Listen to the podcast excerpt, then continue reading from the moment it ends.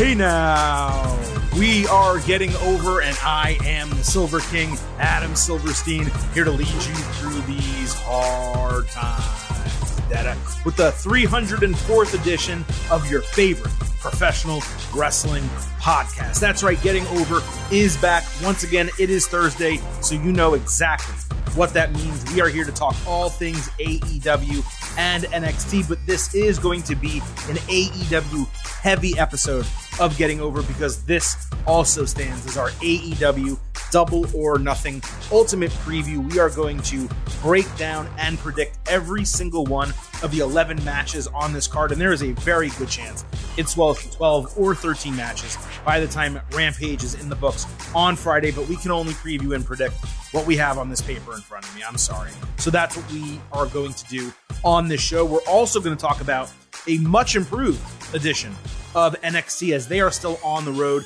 building for NXT in your house, which I thought was going to be a special edition of the TV show. Turns out it's going to be a premium live event on June 4th, one night before WWE Hell in a Cell. So imagine my surprise, not only to find that out, but now to know I have to do extra Ultimate previews, extra live shows, and extra instant analysis all next week that I was not planning, of course, to do. But we will get to all of that later. This is Getting Over, and we begin this show with a reminder that Getting Over is all about Divide. So please, folks, head on over to Apple Podcast and Spotify. Leave a five star rating on Apple. Also, leave a review. Let everyone know why you listen, why you subscribe to this show, and why they should do the same. Word of mouth is great. I hope you are telling your friends, family, coworkers, etc., to fo- to listen to us and follow us. Uh, but you know, leaving those reviews helps as well because we like when strangers come uh, and listen to us and find us out of nowhere, which many of our listeners have done. Your reviews, your ratings help us get bumped up in the rankings and in the listings on Apple and Spotify, leading to more listeners. So please, please, please leave those ratings and reviews for us. Also, do not forget to follow us on Twitter at Getting Overcast. Not only do we drop every brand new show on Twitter, we occasionally report or share news that others are reporting on our Twitter account, and we offer live shows ahead of every major pay per view on Twitter Spaces. And wouldn't you know it, there's a major pay per view coming out this weekend, and we will have a AEW Double or Nothing pre-show live on Twitter Spaces. So do not forget to follow us at Getting Overcast, and when that uh, reminder link drops, be sure to hit that reminder. You will get a notification on your phone or desktop, and you'll be able to join in on those conversations. Uh, yeah, that's what I got, Chris. With all of that out of the way, let's bring you in. Vintage Chris Vanini is here joining me for the ultimate preview of AEW Double or Nothing. And Chris, my uh, general overview for this pay per view before we get into breaking it down, and then we'll talk about NXT at the end of the show. My general overview is this on paper, really good wrestling card. Like we have an opportunity to get some damn good wrestling matches at Double or Nothing. But from a storytelling perspective, from a emotional attachment to what we're going to get on the show, I am nowhere near as enthusiastic about it as I was for Revolution a few months ago. Yeah, good good to be here. Third straight week I'm doing the the AW pod. Had to had to jump on for the the ultimate preview after the last couple of weeks. Um, I know a couple of weeks or months ago, I think you were doing this pod with with COVID, and I think End uh, of January. it- yep. yeah, it, it eventually made its way to me through the podcast airs. Now I tested positive this morning. I'm feeling fine. I'm just a little cruddy, but uh, yeah, just uh, everybody gets got at some point, I guess, and uh, ha- ha- grateful to be vaccinated and boosted and all that stuff that uh, makes it not Absolutely. so bad. And uh, so I'll be chilling this weekend, getting ready for the pay per view on Sunday, which is cool. I, I it's nice to do Sundays in the off season, uh, football off season. Um, yeah, this is you know with AW cards, pay per view cards, they're always so long and, and and big. And it's it's another one of those where I just I look at it and I feel like you could just chop off several things and it'd be a great great card.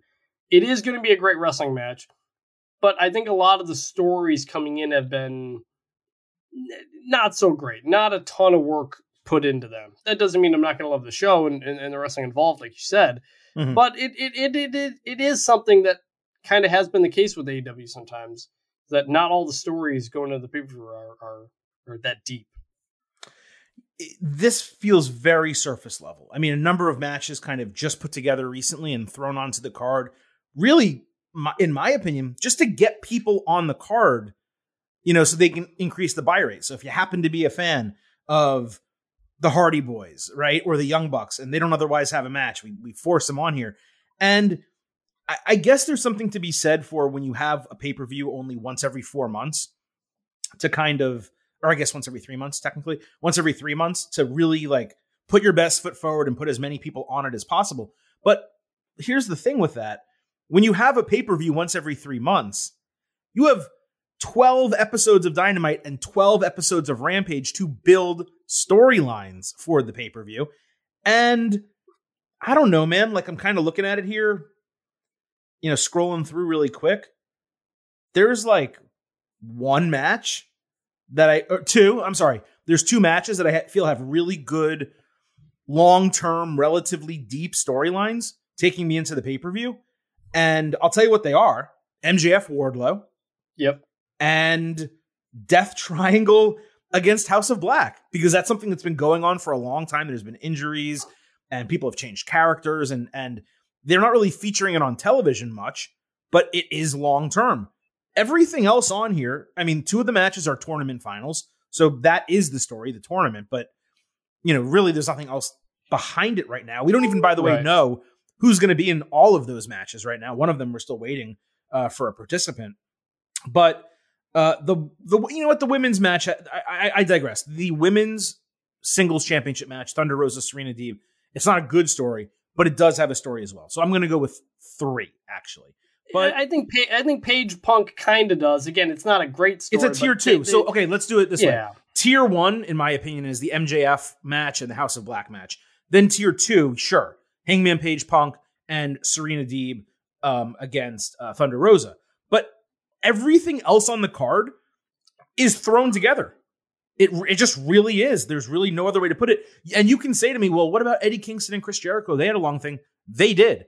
But since when did that involve Brian Danielson and Jon Moxley? Two weeks ago. Out of nowhere, yeah. right? Uh, so yeah, I just kind of look at this whole this whole card as like the wrestling is going to be fantastic, and it could still be an A or A plus pay per view, no question about mm-hmm. it. If they put their best foot forward with everything that we get, but going into it, Am I as excited as I was about Revolution? No, I'm just not. No, and I think Revolution that was one of the most excited I think I'd been for a AW pay per view in quite Absolutely. some time. Yes, they did. A, they did a great job building up to that one. So you know, it it is what it is. It's been what three years now uh, of AEW. Mm-hmm. Made it through the pandemic. Uh, you know, doing another double or nothing show. It, has been remarkable to just kind of see how far this company has has uh, uh, gone, and it's it's it's cool to see them you know, three years in. This is the longest we've really had a, a true competitor for, for WWE. So uh, I, I think the the celebration kind of this weekend on Dynamite a bit going into Rampage and, and Double or Nothing. Uh, they got a lot going on, and I'd love to be there in Vegas for the show, but uh, uh I'm sure it's gonna be a good time. Yeah, you've actually gone to a bunch of AEW shows. I've had basically no opportunity. Yes. The only time they come down here is they go to a really deep part of Miami, which is a hell of a drive for me. Uh, it was mostly right after the pandemic, and the cards weren't really good enough for me to make the effort. So I still haven't been to an AEW show. I would love to go to one. It seems like a blast, but I mean, you've yeah. actually gone. You've gone to a bunch. Yeah, I've gone to three of them here in Dallas, and I'm actually going a month from now when they go to Detroit for the first time. I'm going with uh, my brother up in Detroit. So, oh, cool. Uh, yeah, that'll be fun. Not, I've never been to a pay per view though. I, I'm, I'm, I'm not sure how Pay per views are in person though because of how long they are, and this will be another one. Oh, five hours nonstop. Yeah, I mean, yeah. It, it is rough. Uh, so, Chris, you know, I want to break down for everyone else how the show is going to go, just so everyone knows what to expect.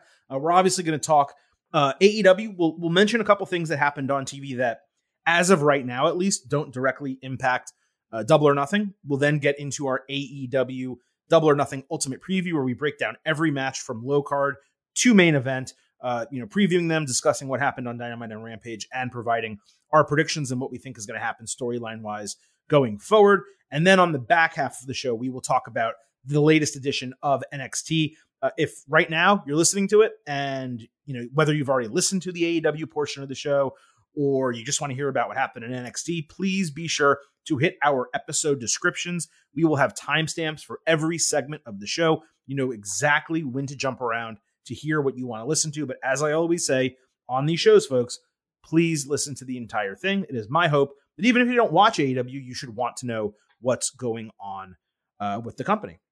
So, Chris, before we get to the Double or Nothing Ultimate Preview, let's kind of get started with some stuff that happened on the show that maybe doesn't relate to the pay per view. On Rampage, the Men of the Year and Dan Lambert, they were in the ring with a mic again. Ethan Page got way too angry for no reason whatsoever, saying they exposed Sammy Guevara and Tay Conti, which I don't even know how they exposed them. Didn't make sense. Scorpio Sky demanded his belts back from Sammy. He appeared on screen with them, Sammy did, with a sledgehammer, uh, demanding a match. Didn't say what match, just wanted a match. I had no idea what he was talking about. TNT title match, mixed tag team match. Sammy then hit the belt uh, and started making out with Conti. Then Frankie Kazarian appeared and kept hitting the belt more. Uh, on Dynamite, we then had Lambert bragging that he knows belt makers and has a new championship arriving for Sky on Rampage. That was it. Uh, this was just horrendous. Uh, this thing gets worse and worse every week. First of all, why are they destroying the title? Doesn't Sammy want it back?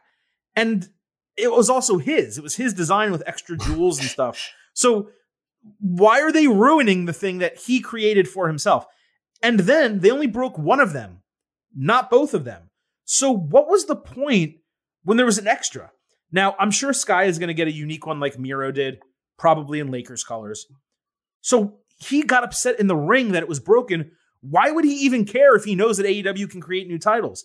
And does Sammy again want a singles match? A mixed tag? Is it now going to be a six person mixed tag because Frankie Kazarian is involved? And why are they going so deep into this when, as of right now, at least, it's not on the pay per view? Most importantly, why do I have so many questions about a single storyline on a show? Here's why Zero point zero. it's a zero.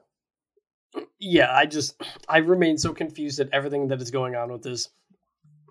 Scorpio Sky turned face, but now he's a heel again. I think they're all heels. Everything you said there about the title. Are they doing a TNT title match or, or are they going to do a mixed tag? Like, I this has been going on for like more than a month.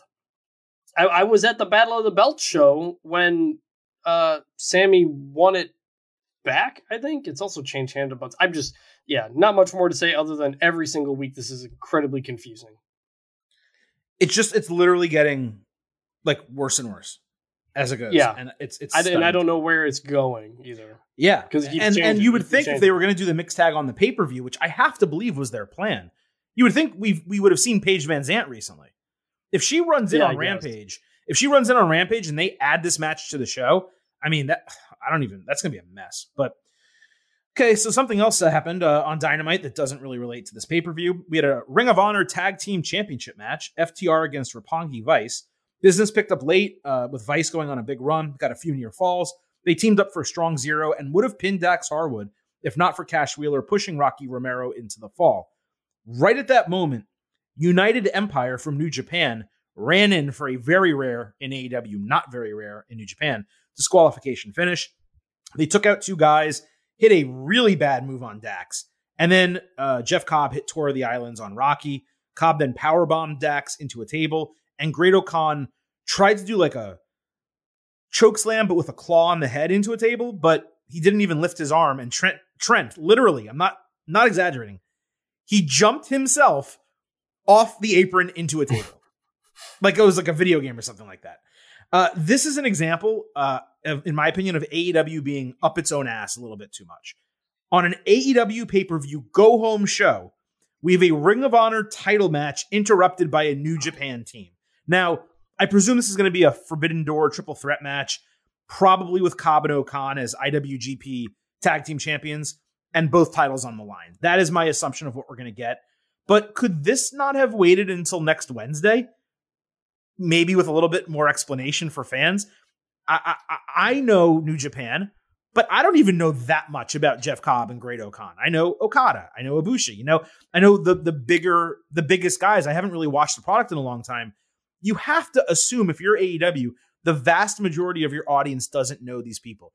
Commentary did technically explain who they were, Yes. but and I appreciated them for doing that. But for that to be a run in, which was supposed to be a big surprise and a big promotion of Forbidden Door, for them to not be able to then promote Forbidden Door and do a, um, a storyline afterwards where they say, hey, we should all fight. We want a title shot, whatever the case. That's why you do it next week after you get double or nothing out, you know, out and, and over. You do it Wednesday, the first hour of the show. You begin building. Maybe you bring Okada in, you know, whatever the case they're going to do next week.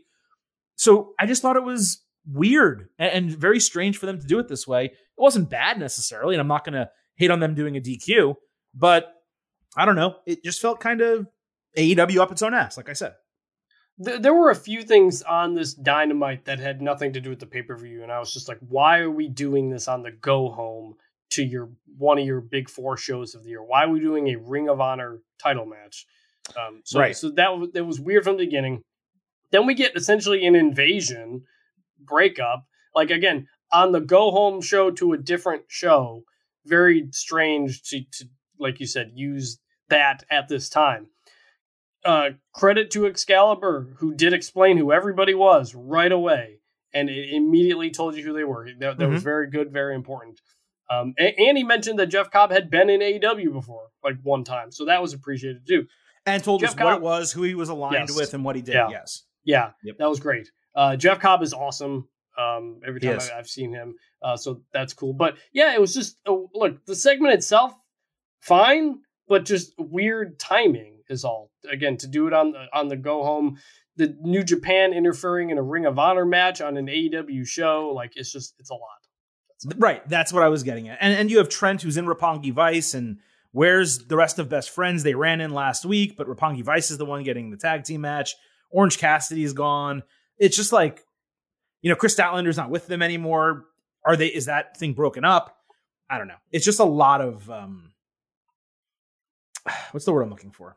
Like not shenanigans. It's just a lot of it's messy shit kind of Yeah. all all thrown in together unnecessarily because again, you're building for AEW double or nothing. That that's what we're here to talk about right now. And you know what? That is what we are going to talk about in what can only be described, I would say, Chris, as the main event of today's show.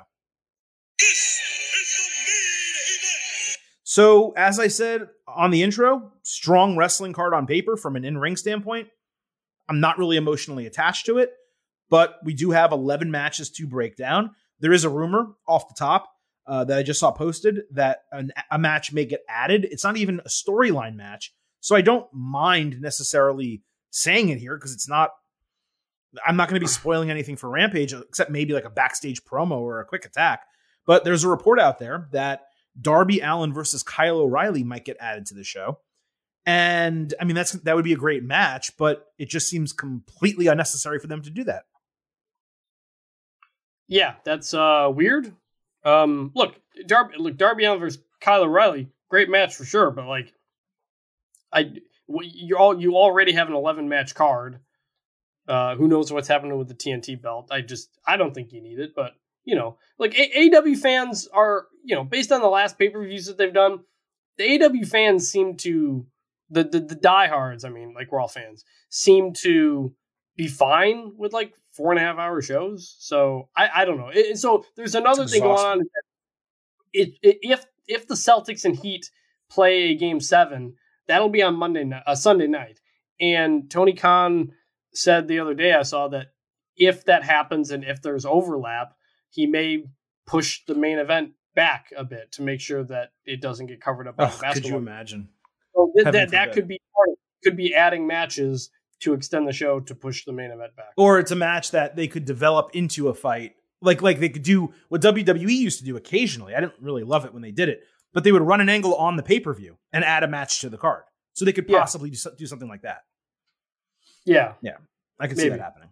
If that if that match happens, Darby Allin wins. Um, I mean, I guess there could be technically elite interference, but everyone else is busy on the card, so I would assume that they wouldn't be at ringside. Maybe Bobby Fish would be. Sting isn't going to be there, by the way. There was a report, uh, or not a report. AEW announced that due to some injury thing, he's unable to travel. Uh, so Sting is not going to be in Las Vegas this weekend. Uh, so I don't know. I'll pick Darby if it happens. What about you? Um, I'll pick Kyle O'Reilly. All right, cool. So uh, let's get into this card. We're going to break down all 11 matches uh, with not only our thoughts on the match themselves, what happened on Dynamite and Rampage, but also a prediction. So let's start with the lowest point on the card, the buy-in.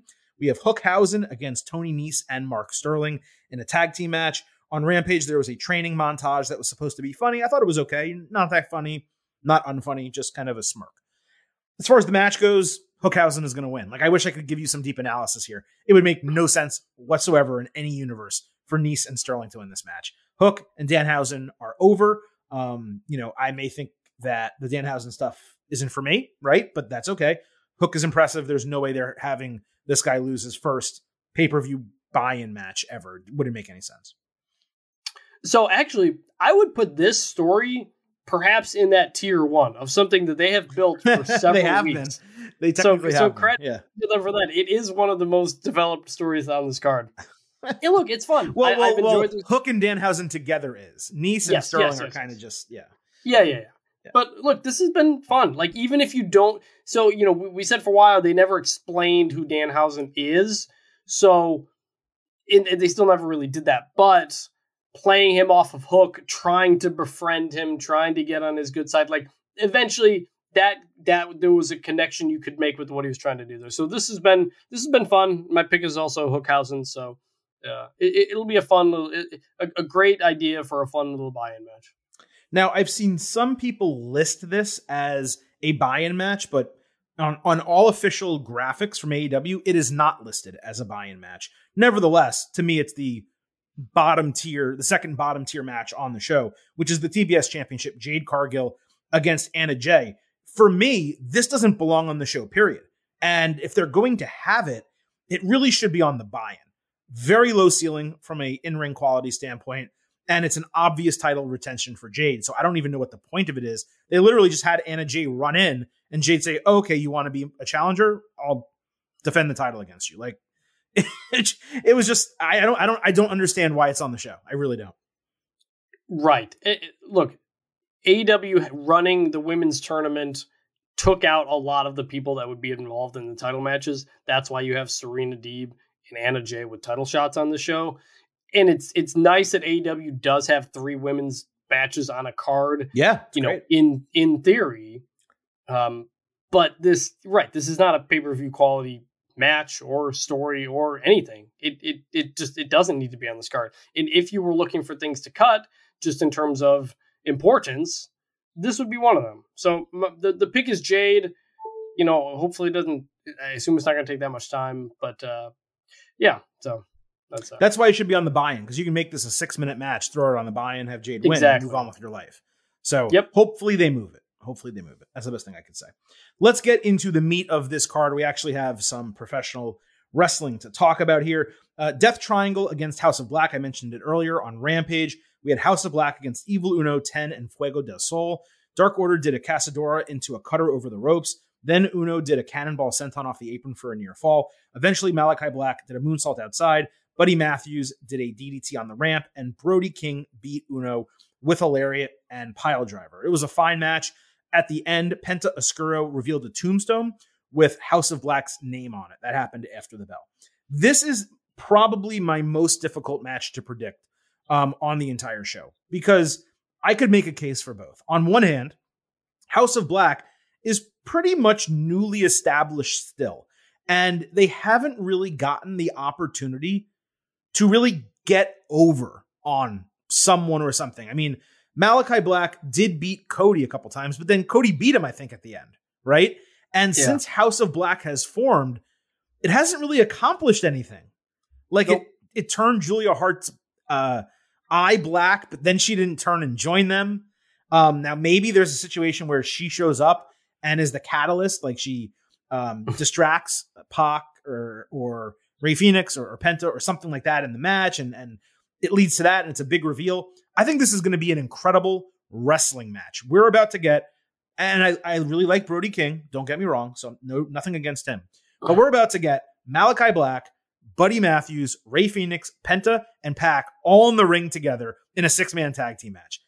And then you have the big man, Brody King, there as well. So I think that this has an opportunity to steal the show. I don't think it's going to be the Mhm. best match on the show, but if they do it early, they could really get the crowd pumped up with a high quality wrestling match.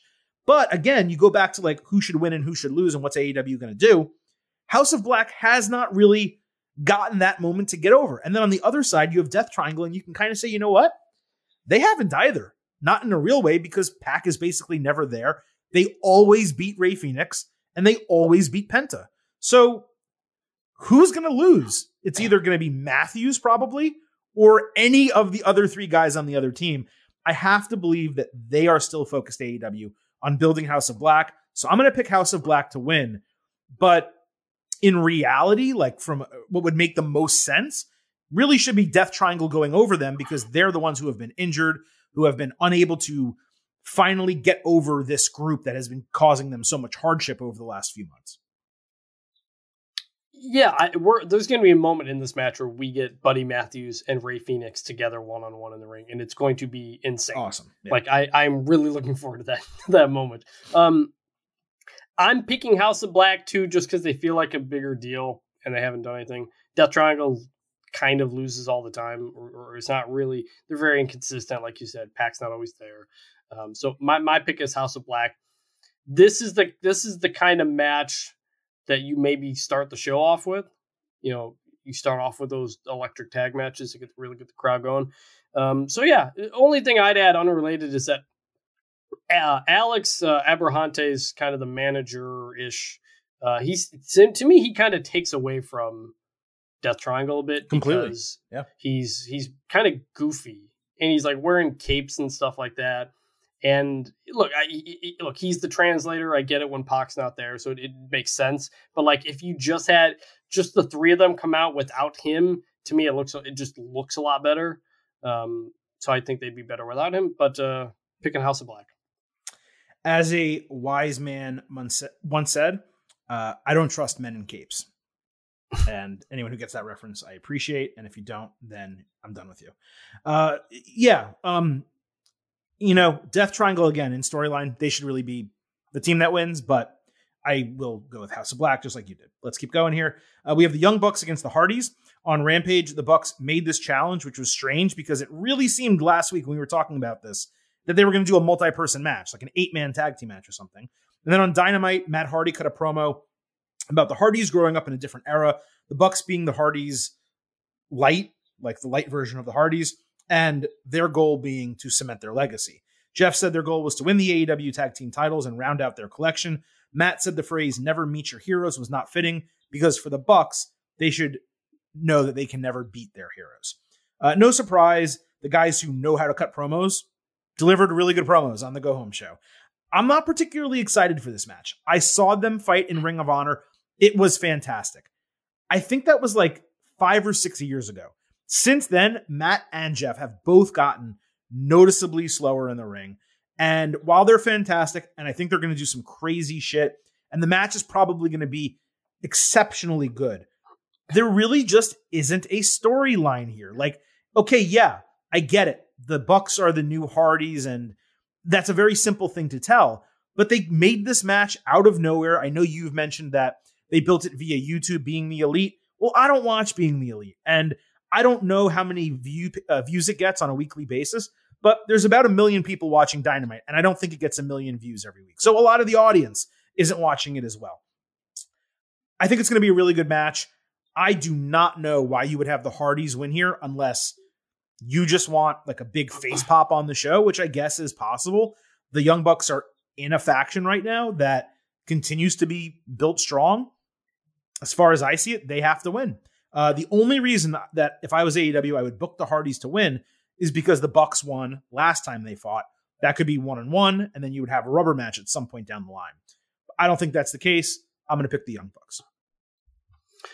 So yeah, th- there was no build to this on TV. The build on BTE was actually pretty good. It, it goes back, I want to say, a, more than a month or so, where we're the the Bucks had lost a couple matches and they were basically being very depressed and emo, and the Hardys talked them up and like kind of got them got their mojo back to the point where the Bucks would talk shit about them behind their back, and the Hardys like liked that.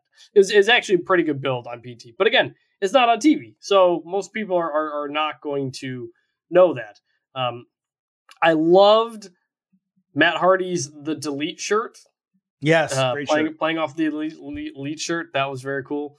Um, this so what this what this build really needs hasn't gotten it. I don't know if it'll have it on the show. It needs a video package. It needs a vignette of of past uh, work by these guys. Show both of them when they were working out as kids in their backyards and and, and, and how they advanced in their careers. The Bucks talking about wanting to be like the Hardys. Like there is a natural story here that they just haven't told. And I know you can't take obviously the clips from WWE and stuff like that, but like surely all those other indies were the Hardys where you could you could put something together. That's what WWE would do in the situation is build that story with some video package Mhm. of, of showing how far they've come and how similar the teams are and and and make it feel like a bigger deal. Because frankly, it just it doesn't right now. It just does not feel like that that big of a deal. This should be a But- really big match, like a Yes. really, really big tag team match, and they've done nothing to make it feel that way. Yeah. So uh, who did you pick again? I picked the Bucks. I mean, I can see it going either way, but I'll pick the Bucks. Um, I'm gonna pick the Hardys. I, I, I could see it going either way too. I could see the Young Bucks just kind of wanting to to let the, the Hardys have it. I'm sure they'll do this match again, maybe at some point. Really, Um, really, I think I think the the outcome of this match is going to depend on what the decision that AEW makes with the tag team championships. If baby faces remain the champions, then I think you have the Young Bucks win. If the heels win, uh, which would be Ricky Starks and Powerhouse Hobbs, that is a team where if they happen to win the championships, you could put the Hardy Boys over them. It would make all Yeah. the sense in the world for them to beat that team. So, let, you know, that is the one thing I'll say. I'm not changing my prediction, but as you watch this show, if somehow Starks and Hobbs win the titles, then I would expect if that match happens before, I would then expect the Hardys to win. If it happens after and the Hardys have already won, then I think, hey, you know what? Starks and Hobbs winning makes a lot more sense than it may have kind of going into it. Now, that's not That's my good point. prediction for that match, which is why I'm Yeah. picking the Young Bucks here. That's a good point. That's a good point. Let's move on to the two finals of the Owen Hart tournaments, the, the women's tournament and the men's tournament. We'll start with the women, uh, where we were still kind of waiting for the finals to get sorted out. So let's talk about what happened on Rampage and Dynamite, and then we can go ahead and talk about the match on the show. So first, Rampage. Uh, Kris Statlander fought Red Velvet. Stat kicked out a final slice, which is Velvet's finisher. Velvet then kicked out of a blue Thunderbomb. Velvet did a Casadora into a front slam for another near fall. Stat eventually countered a rolling fall for the win. And guess what? She got attacked immediately after the bell, with Ruby Soho making the save. Jade Cargill then attacked, and Anna Jay made the save. I'm convinced that doing two tax attacks and two saves and not letting Stat get over at all after her big win is purposely fucking with me. Because I mean, they do it enough as it is, and they did it here as well. Uh, the post match was absurd. I actually thought the match was really good. I gave it three stars on a B minus, and it was my favorite thing on Rampage, to be honest with you. Uh, Cargill, as I noted later, offered Jay a TBS title match. So before we move on, did you have any thoughts about this? Uh, n- nothing more than I really enjoyed the match, and, and Statlander is, is is very good. And you, She is. wish you got a wish you got a minute or so to actually uh, get the get the uh, uh, the, the heat or, or, or the just kind of the push from getting that win. Yeah. AEW have far too many times where somebody wins and there's immediately an attack, and it just kind of takes away from the moment. And it always feels like it's when a babyface wins too. Like the babyface never gets Yeah. to enjoy anything. Yeah. Uh, so on Dynamite, Velvet gave Ruby Soho a notebook that had her notes on how to beat Statlander. Ruby threw it away, saying she knew she won by the skin of her teeth last time they fought. So now we're, I just realized this that we're not going to know the person in this match, the second half of this match, until Friday night. So Soho against Statlander. Chris, who do you think is going to be in the second half of this uh, Owen Hart tournament final? I think Ruby Soho is going to win. She uh, has not had much of a moment yet since her debut, and this feels like uh, this feels like the time for that. So I say Ruby. Okay, so let's move to Dynamite and see who uh, that person will be facing. By the way, um, I have no idea. like, We gotta make a pick. I, I know I'm going to make a pick. Statlander really should be the one to win this. Um, she's immensely talented. She changed her character. She should be going on a run. But the fact that she wasn't in it initially tells me that they're going to have Soho win. I mean that Yeah. that it's as simple as that. Unless they made a total change in who they want to actually win the Owen, um, and and because of that, they put Statlander in here so she can beat Ruby, and Ruby could lose to someone legitimate. Unless they did that, then I have to go with what the original plan was, and that seems to me to have been Ruby Soho. So on Dynamite, let's talk about the other half. We had Britt Baker against Toni Storm, which, by the way, probably should have been the final, if we're just being honest. Uh, they went outside immediately with Baker putting Storm's head into the steps. Storm countered Pittsburgh Sunrise into a tornado DDT. She also did a hip attack and really rough Alabama slam. Then Baker hit a pretty rough air raid crash. Jamie Hayter came down for no discernible reason. Baker got distracted, then hit a twisting neckbreaker for a 2.8. Storm's nose got busted open. She hit a tornado DDT outside. Hayter jumped on the apron and Storm knocked her off. They countered each other. The finish was supposed to be Baker locking Storm's legs and then Hayter grabbing her hands for leverage. Instead, she only got one leg, couldn't get the other. Hayter was late, so she grabbed the rope. And yeah, Britt Baker won in about nine minutes. The first two thirds of this match was, I guess, okay, right? Most of it was during commercial break. The last third was an absolute slop fest. The finish was obviously done to protect Storm, but AEW has beaten that finish to death with the women, especially with Britt Baker. And Mhm. heaven freaking forbid AEW debut a hot wrestler and put them over. I mean, they finally got like a true number two female star in this division and had her lose to Baker because, of course, they did. Baker, by the way, individually has not had a good match since the Thunder Rosa feud. It's been bad match after bad match. I know they want heel versus face for the finals, and I guess they wanted Baker on a pay per view. But man, Storm and Statlander, if they went with that, that would have banged, and AEW could have actually showcased women's wrestling. We're going to get that with Serena Deeb and Thunder Rosa. We're going to get a really good match. They could have given us two really good matches. But again, heaven forbid they do that. Enough of Britt Baker at this point. She is in the process of becoming AEW Charlotte Flair. The difference, Oh yeah. the difference, Charlotte can wrestle.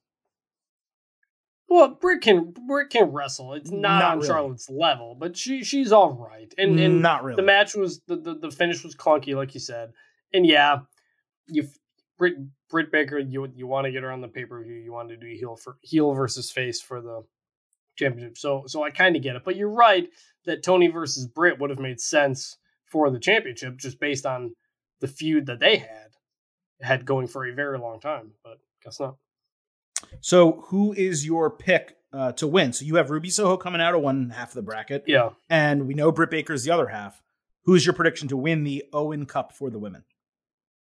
Ruby Soho. Um, this is this is something that I think generally, especially the first one, you probably want the face to win. You know, Ruby Soho and Britt Baker have a bit of a history. Ruby has not had that real crowning moment since her debut, uh, and I, I think this is it. So Ruby Soho. So, I'm really torn here. Um, so first of all, let, let's put it this way: if Statlander's in this match, Britt Baker is winning. That's my first thing. I'm gonna state. I could see that. Um, if Soho is in this match, she really should win. Like, like she should beat Britt Baker. She overcomes the Mhm. obstacle. Baker is not champion. She doesn't need to be exceptionally strong right now. She can overcome a single loss to Soho and, and move on to a different feud. But it is not lost on me that Britt Baker's what are they now? Are they fiancés yet? Boyfriend, girlfriend, husband, whatever. Her significant other, Adam Cole, is in the other match in the final. And Yeah. given the fact that Baker is even in this final match, I just have this really weird thing gnawing at the back of my head that the goal is to put over Adam Cole and Britt Baker together on the show. They celebrate together, they get heel heat, all that type of stuff. So I think your prediction is correct. I want to make it very clear. I think you are right that if it's Ruby Soho and Britt Baker, that Ruby Soho wins. That's what it should be, and I think that's what it would be if there wasn't this obsession with Britt Baker in AEW. So I'm actually going to go Britt Baker winning, even though it's against everything I believe. I, I can see it though. You, you laid out a, a, a, case for it to happen. I, I I wouldn't be stunned if that happened.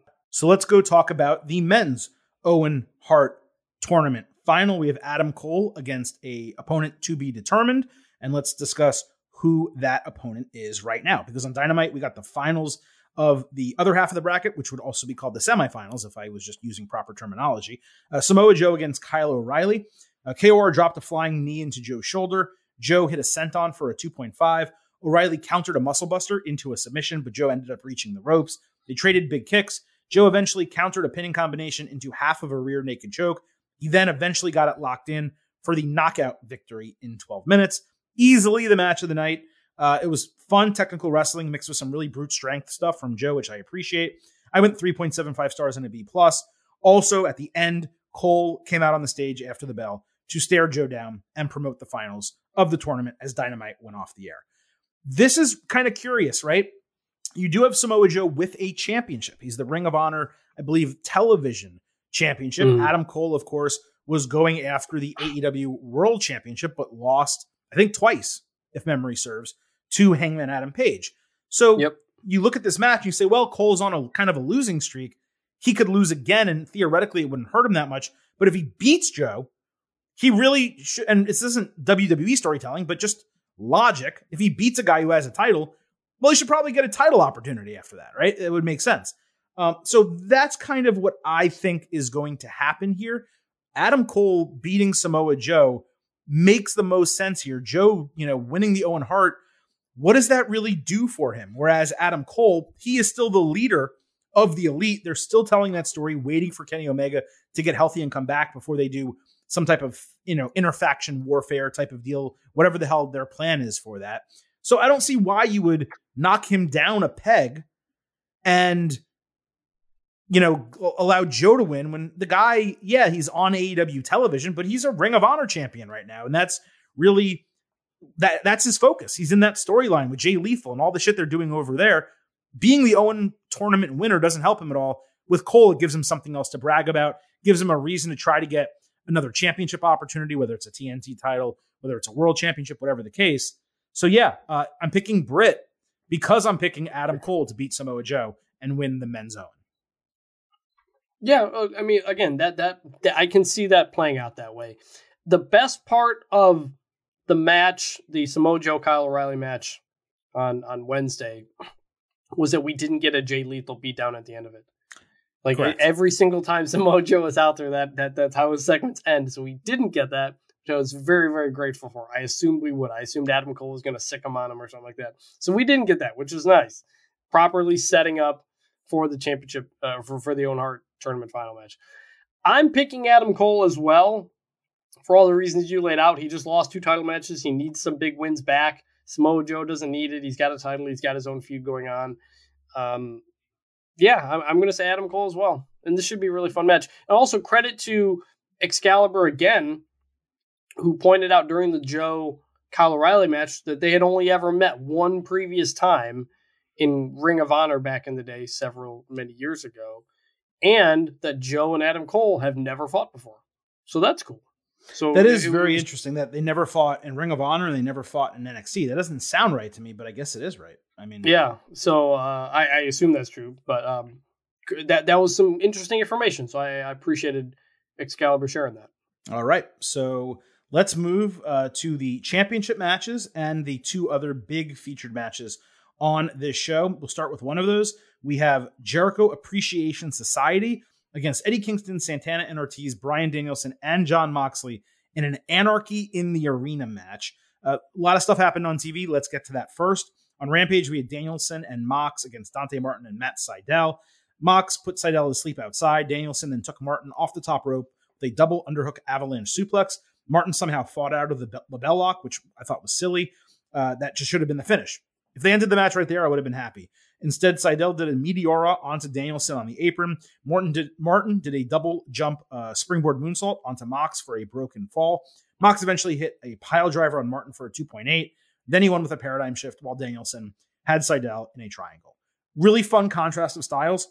I just thought the match went far too long. It's a rare example of a longer match actively making the featured people look worse as opposed to making the underdogs look good because no mm-hmm. one ever believed that Martin and Sydal would win here. But I will say it was fun to watch. But of course, you know what happened after the bell. JAS attacked. Kingston, Santana, and Ortiz made the save. At least here they waited 30 seconds for the attack, unlike the other match we mentioned. Um, that way, like Danielson and Mox could get some cheers from the crowd. I don't really have much of a take on this.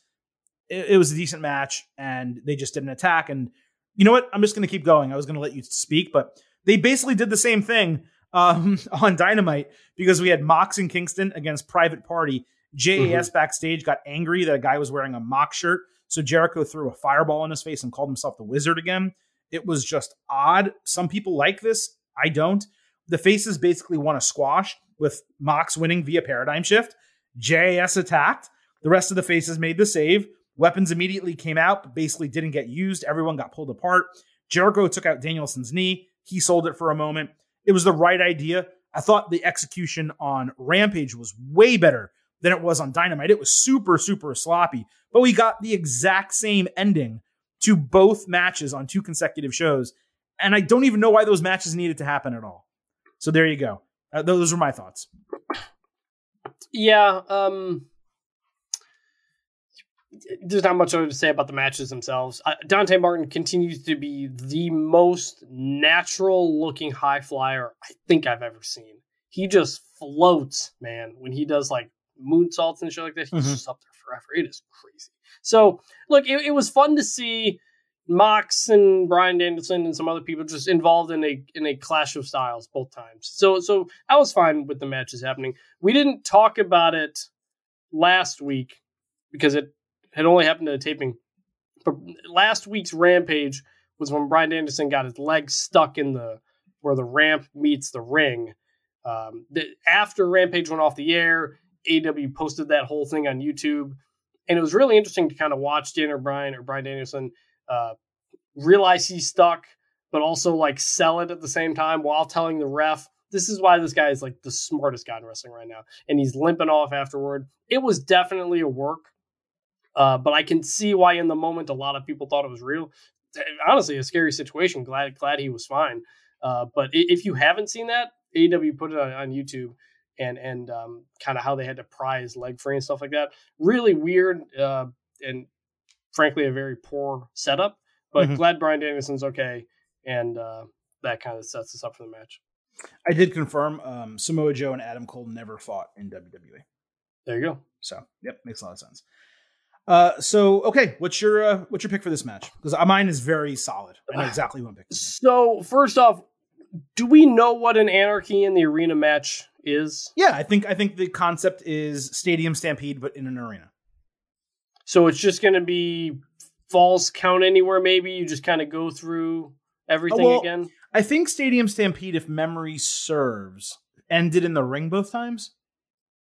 Uh, I know one of them uh, ended in a ring for sure. One of them did. One of them didn't. I think no. One of them, yeah. One of them ended with Kenny with with Sammy and Kenny are doing the thing off of the ramp into the tunnel and got the pin there. So uh, yeah. Um, so my, my, my is, whether it's falls you know, count anywhere or not, my expectation is we see them in the suites, we see them backstage, yeah, in the yeah. VOM, um, in the in the concession. That would be fun. Look, I, yeah, I like the Stadium Stampede matches; they were fun. Like if you're gonna do ten man tags, you might as well make it goofy and make it fun. So that makes a lot of sense.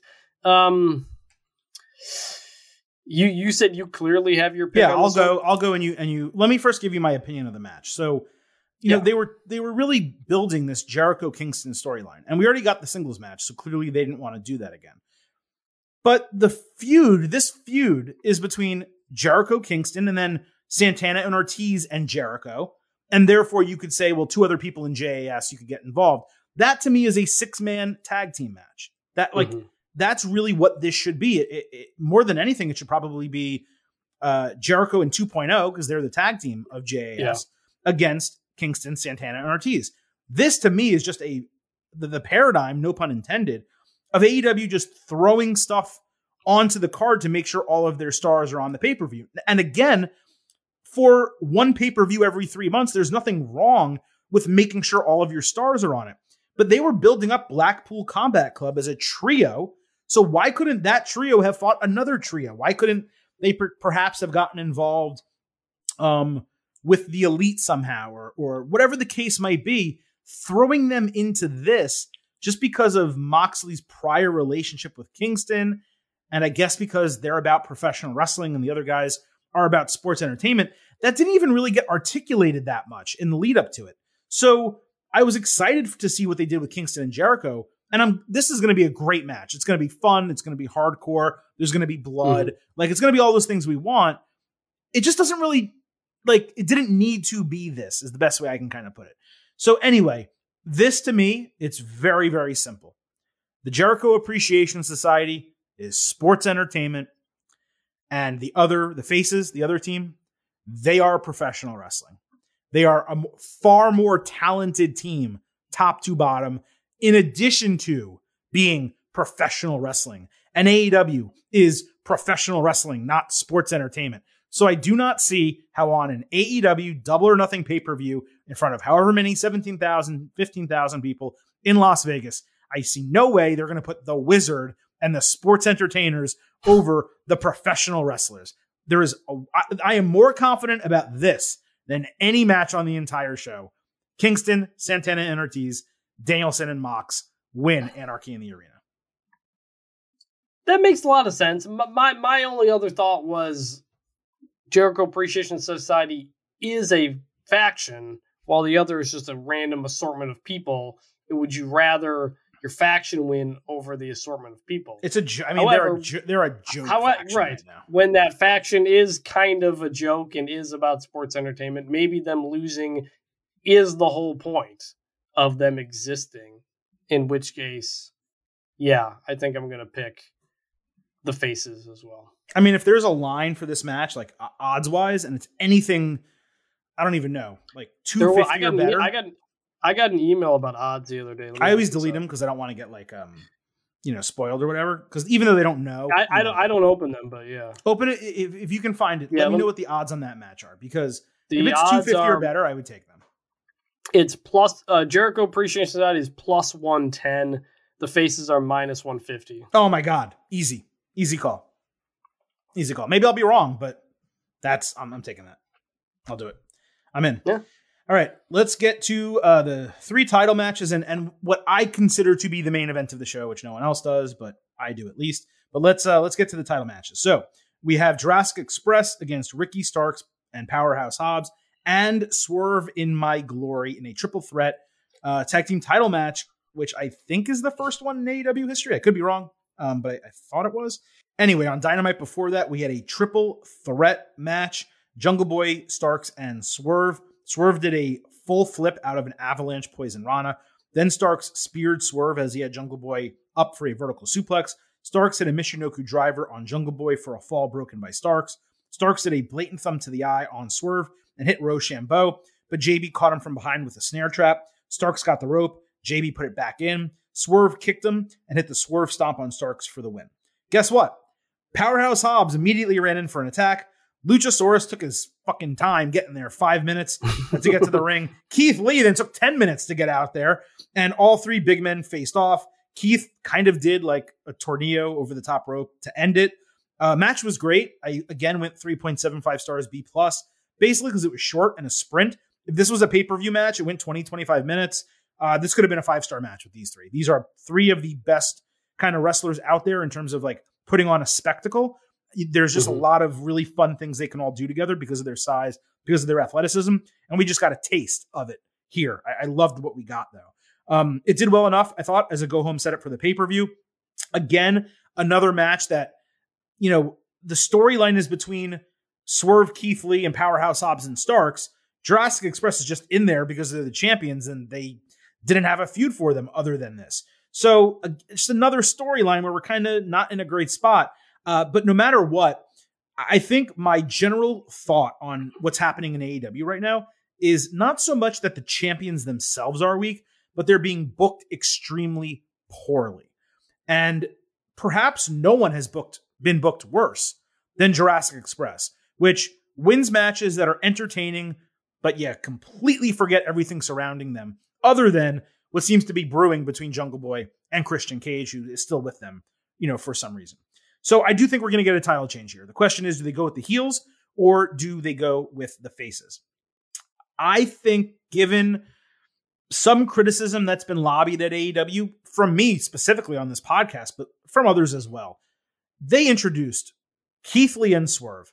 They basically relegated them to Rampage. They had them lose, and now they're in a championship match after winning like two tag team matches and suddenly becoming in the top five. I don't think you do that if you don't want to put the titles on these guys. You don't have to have Jurassic Express lose to make it happen. You also could have them lose if you want to give Christian some more ammunition to go out uh, against Jungle Boy with. So I'm picking Swerve in my glory to win the championships here, but but perhaps more than that. My prediction is that the titles change. As I said, this prediction impacted my prediction in the Hardys and Bucks match. If Starks and Hobbs do win, then I think it makes all the sense in the world for the Hardys to win that other match and eventually take the titles off them. But for all the reasons I stated, Swerve, Keith Lee, I would put them over here, and I think AEW is going to put them over here. So first on on the Dynamite match uh, was super fun. I, I think that match gives you a greater appreciation for Ricky Starks because there were a lot of obvious spots in that match of guys hopping over onto other guys' shoulders and stuff like that. But every time Ricky Starks was involved in one of those, it looked so smooth and natural. Like, like awesome. even more than Jungle Boy and Swerve. Like he just everything he did was so incredibly smooth. He is a really, really good uh, professional wrestler and sports entertainer.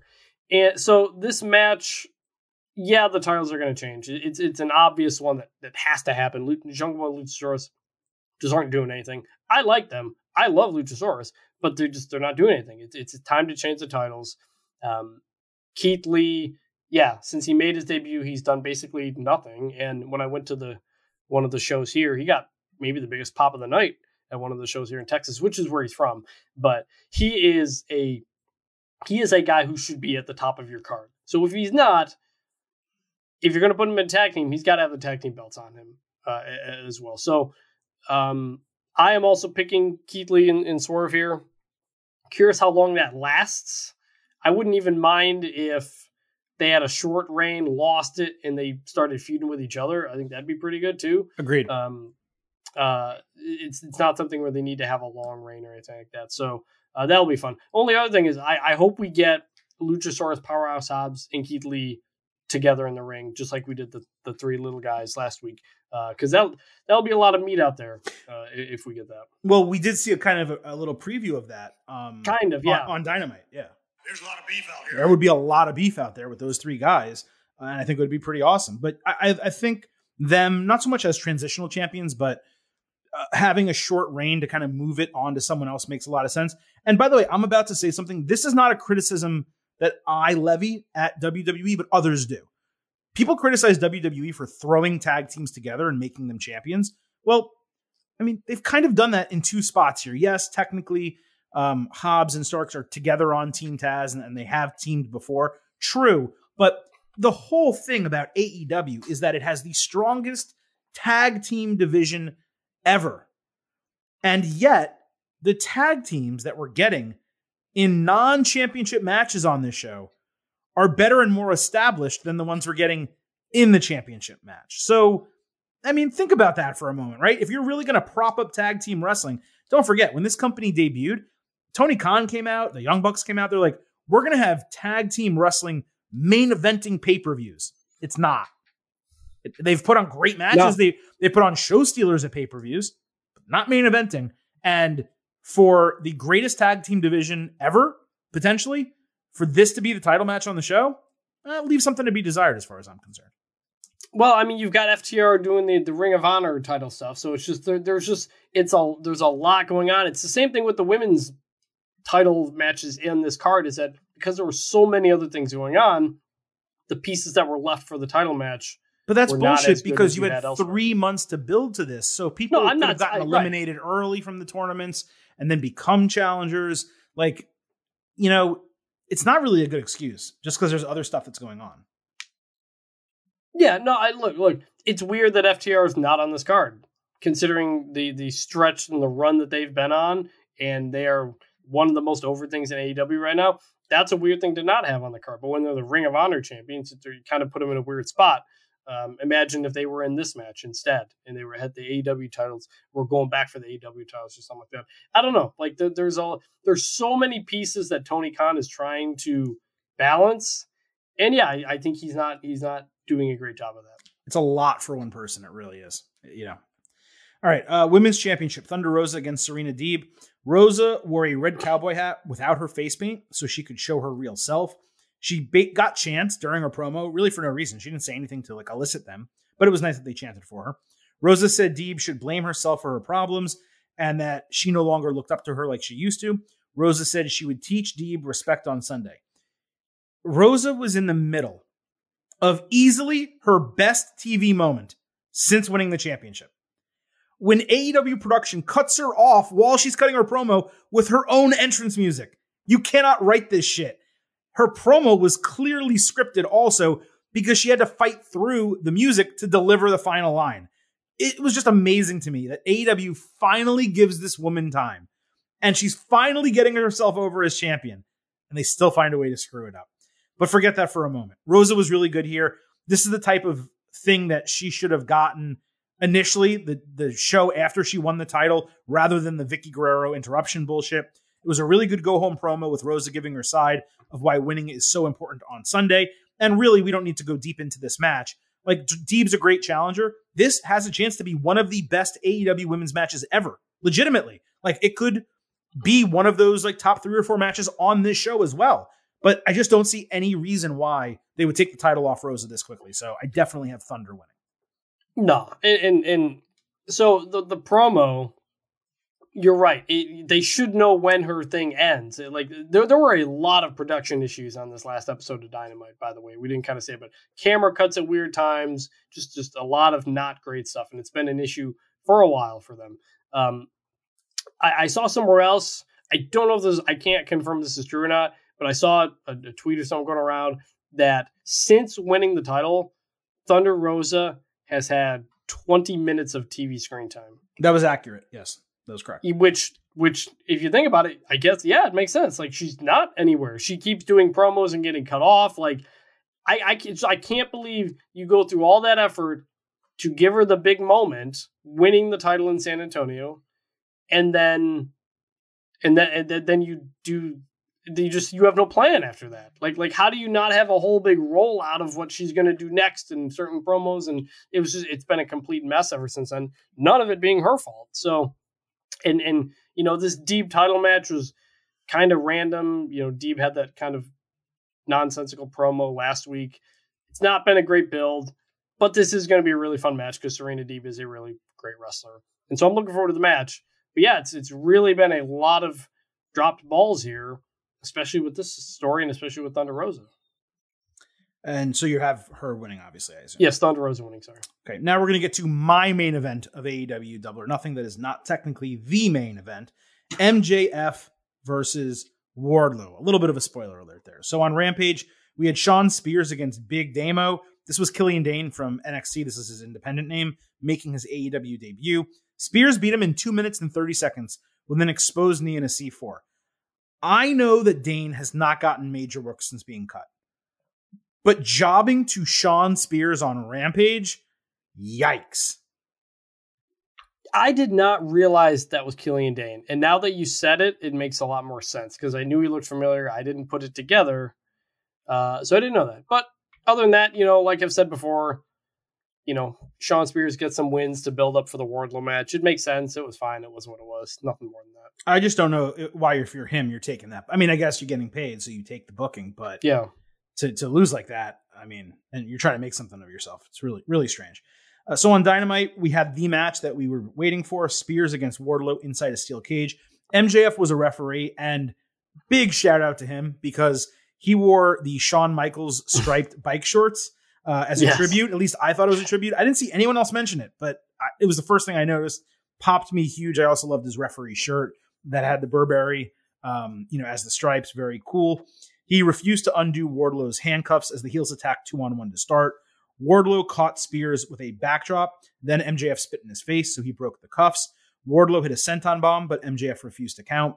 Wardlow went for a power bomb, and MJF kicked him in the balls. Spears hit the C4, and Wardlow kicked out of a fast count. Spears got a chair, but Wardlow ducked, and he drilled MJF hardway right in the skull. Wardlow powerbombed Spears three times, then grabbed a chair for a fourth powerbomb, and another referee ran in for the one, two, three. The only thing I would have changed is I would have had Wardlow grab MJF's lifeless arm and Yep. count one, two, three instead of bringing another referee in. Yep, exactly. Very And that's minor. what Steve that that's what Steve Austin did with Vince McMahon. Like before, when Vince was a special guest referee, It- Exactly. it's, it's it's an easy thing right there. Not not the biggest deal in the world, obviously. No, but not it- a it big would- deal. Didn't it wasn't bad, nothing like that. But the Yeah. pop that would have gotten to do that, Yeah, whoo! And then MJF had to count it. He could throw that in his face.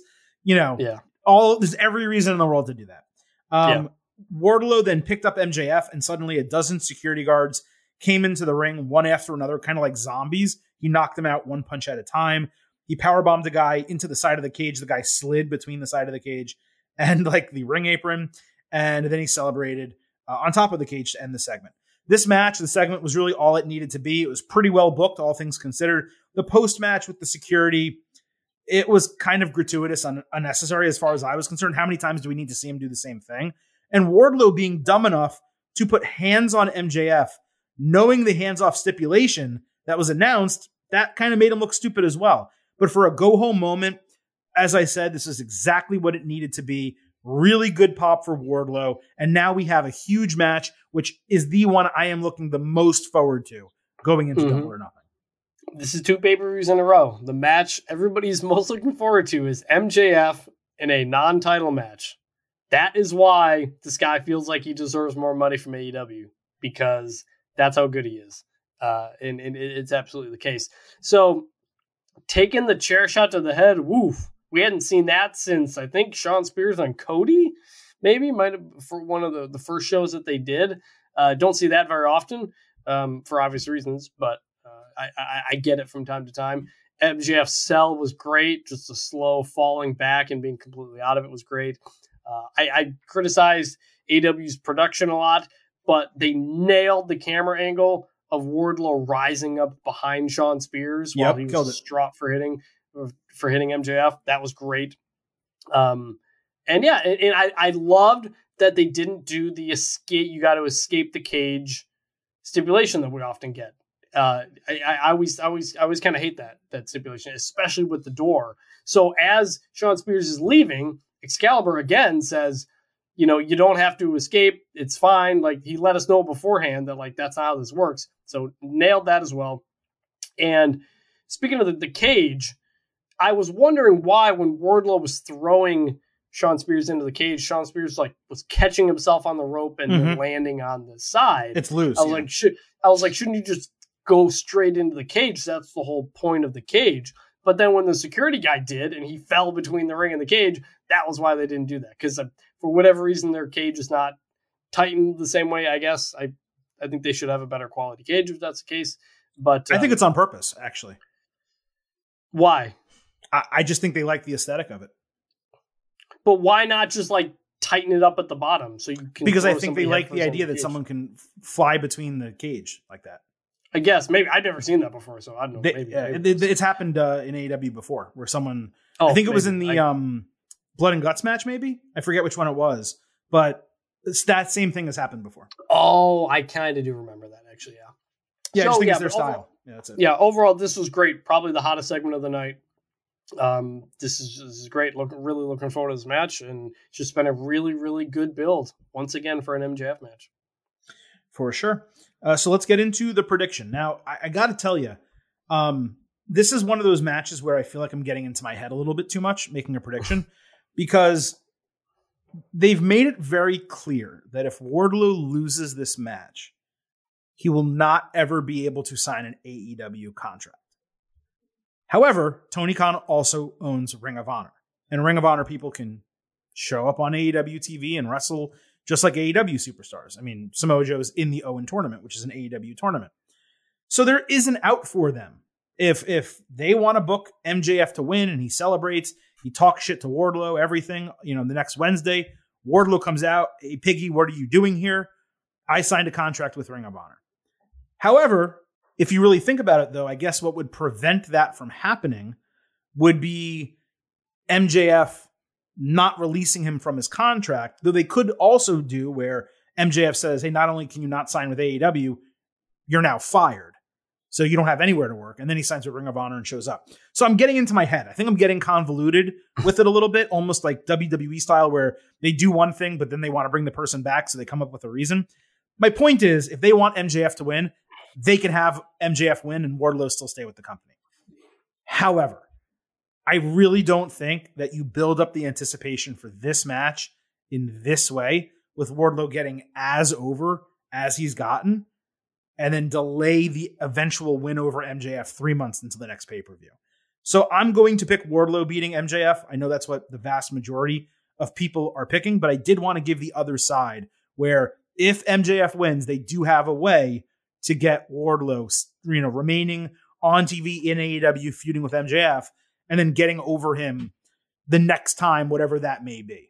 Uh, I do think a singles match, you know, with no no DQ rules or anything special like that, it does create uh, the ability for Shawn Spears to interfere, for someone surprising to join AEW potentially and interfere and help MJF. It does create possibilities. I just kind of feel like it would be a mistake to not have Wardlow in this match. And I think Tony Khan knows that. So I will pick Wardlow. I keep thinking like when when are they gonna go with MJF? Like like when is he gonna get in that world title picture eventually? I thought he was gonna beat CM Punk at Revolution, the young guy getting over on the old guy. And no, they went with CM Punk, and, and CM Punk's now in, in the title match, so I, I get that. Are we gonna have MJF lose another pay per view to a guy that he's kind of bringing up? I, I I don't know. Like he had that undefeated streak for so long, that was so much a part of the character. Like when is MJF going to get back to winning and not just being kind of a, a, weasel heel who puts people in bad situations? So, like, I could really see this going either way. I, I honestly think this is really, really hard to predict because, yeah, Wardlow signing with Ring of Honor is something easy you could do, and it could just be, hey, I'm with Ring of Honor, and like, and that's it. Like, you don't need to do much more than that. He's just he's back. It, it doesn't need to be some drawn out thing. So, like I don't know. I, I, I think I'm gonna go Wardlow too, because you built him up for all this. You want to give him the payoff. You know, you know, you do that thing. Wardlow, you know, cost him the CM Punk match, so you kind of got to bring that full circle. But I really could see MJF win this, and I, I just keep wondering, like, hey, when is MJF going to get the big wins? When is he going to like make that run? And I don't know. Maybe maybe the contract argument stuff. Maybe that's a reason not to do it. I, I don't know. Maybe I don't know if that plays any role or not. He's still got two years left on his contract, so it's not like it's not like uh, it's coming up soon or anything. So well, let me let me pause you, know, you right there. Let me pause yeah. you right there. Let me, let's get let's get a little information that happened uh, live while we're taping this show. So yeah. Tony Khan is in the middle of his double or nothing media call, which I would be on if we weren't taping this podcast at this time for you. Let's uh, remember, Chris. Uh, but uh, he was asked. Tony was asked, "Hey, what's the deal with MJF and his contract?" right? And we've obviously talked about it here. And Tony basically said he likes when like off-screen conflict kind of shows up on screen and carries over and things like that. And that MJF has gotten the opportunity to air some real life grievances uh, through this. And MJF tweeted and then deleted this tweet. Fucking LOL. Fuck this place, man. Now, hmm. I don't really think that is real um, which then kind of leads you into well, is he working this whole time? Are there some legitimate grievances? Um, are there grievances, but they are working on it, but MJF's making it seem like they're not? You know, it, it's work shoot stuff. And, and the question mm-hmm. is, is it a work shoot? Or is it just a shoot? Or is it just a work? And we don't really know. But to answer the question that you posed, well, if this is a shoot, and if they are really struggling to come to terms on like MJF refusing to sign an extension, Tony refusing him to give refusing to give him more money without signing an extension, well then why would he put the title on him? Because then right. you're putting an AEW champion, former AEW champion, right into WWE when his contract expires. And why would MJF agree to become champion if he's not getting more money? from Tony Khan. Mhm. So it really is, to your point, a shit or get off the pot moment because at some point, MJF is going to run out of people to feud with that feel important, but do not revolve around a championship. I mean, he's already gone through Cody, who's gone, obviously, Chris Jericho, CM Punk, and Wardlow, his guy. I'm not saying there's no one left. I did he I think he feuded with Jon Moxley and lost the title match to him as well. Um, so I'm not Yeah. saying there's no one left. Obviously, there's Bryan Danielson. There's certainly he could create a tag team. He could win the TNT title, which is something that is, I'm shocked hasn't happened and have a long run with the with the TNT title. So there is myriad things they can do with MJF. But yeah, it really feels like this is like the number one heel in the company, and they refuse to put him around the world title picture again outside of the really short feud with Moxley. So in this spot, you're like, well, how can he lose again? You know what? This is kind of how he loses again because they're not, even though he's the top heel, maybe they're actually legitimately shoot not motivated to move him back into the championship picture. I mean, he lost the final match with Jericho. He lost the Punk feud. Does he lose this one too? I mean, maybe. A- a- At some point, you start really hurting that character if he loses every feud he's in. So, I'm going to say Wardlow just for the basics. I not overthinking it, but I really, I, I'm. Not only am I just most interested in the match because of the story they've been told to get here, but also how it's going to play out. Like I, I really don't know that either. There's so much intrigue around this match for reasons inside and outside the ring. All right, and let's get to the main event of the show the AEW World Championship Hangman Adam Page against CM Punk. I do have some stuff to say here, so please bear with me. Uh, so we got a face to face on Dynamite. It started really basic, to my surprise. Punk talked about Las Vegas being the home of the biggest moment in his career. He's referring to the pipe bomb. On his entrance, he actually sat cross legged on the ramp for a moment, which was cool. Punk said he didn't understand why Page was taking his challenge so personally, saying Hangman was great. He should be ready for one person after another to challenge him. It was a little bit completely accurate, a little bit gaslighting as well. Hangman said his promise to embarrass Punk wasn't at Double or Nothing, but on Dynamite by doing a pipe bomb promo right back at him, catching him by surprise. Except he said he wasn't going to do it. And he didn't really explain why. Hangman said he doesn't hate Punk, but pities him, doesn't respect him. Page said he won't be defending the title against Punk, but defending AEW from Punk. Punk reiterated his confusion, reiterated his respect for Hangman, but reminded him that he paved the way for guys like him. Hangman refused to shake his hand. Punk pushed him, and Page punched him in the face. Now, what's interesting about this is I agreed with literally everything Punk said. Like, forget kayfabe for a moment. Think about his points. He doesn't know why Page is taking it so personally. True. He's just the next of what would be many challengers for a champion to face. True. Page was talking in circles and not really making a point in that promo. True. I mean, it seems like the goal here is to paint Punk either as disingenuous or as an outsider who could corrupt AEW with like WWE influence or something. But the whole point of Punk in AEW is he is literally the guy who stood up to WWE and sat out seven years because of it. Now, Hangman did say Punk is different when the cameras are off. And like, okay, maybe there's an element to that. But we haven't seen that as viewers to lend credence to those remarks. All we really have is Eddie Kingston saying something similar like nine months ago. You know, you act like you're a good guy, but you're not a good guy. And if that was the reference he's making, cool.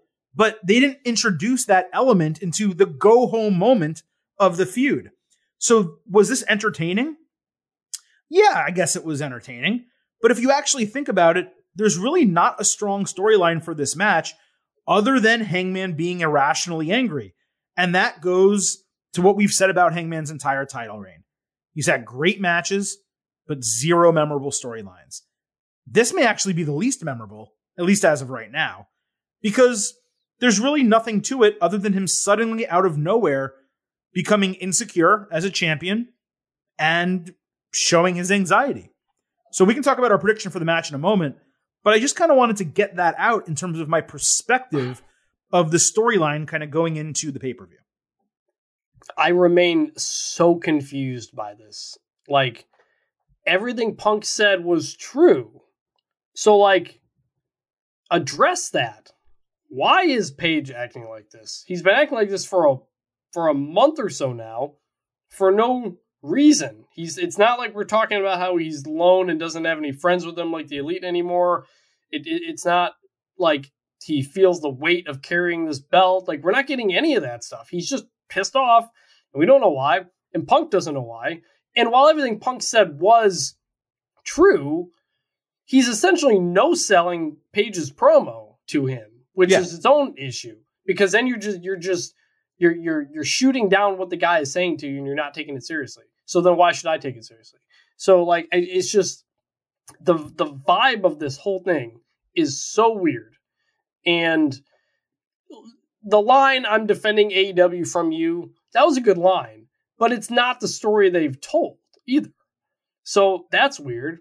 And Punk saying basically, I paved the way for guys like you. There's three different matches on this card saying the same thing. Serena Deeb saying the same thing, and the Hardys are saying the same thing. Like, we, we, you can't just keep telling this story over and over. So, I just, this has been a real letdown.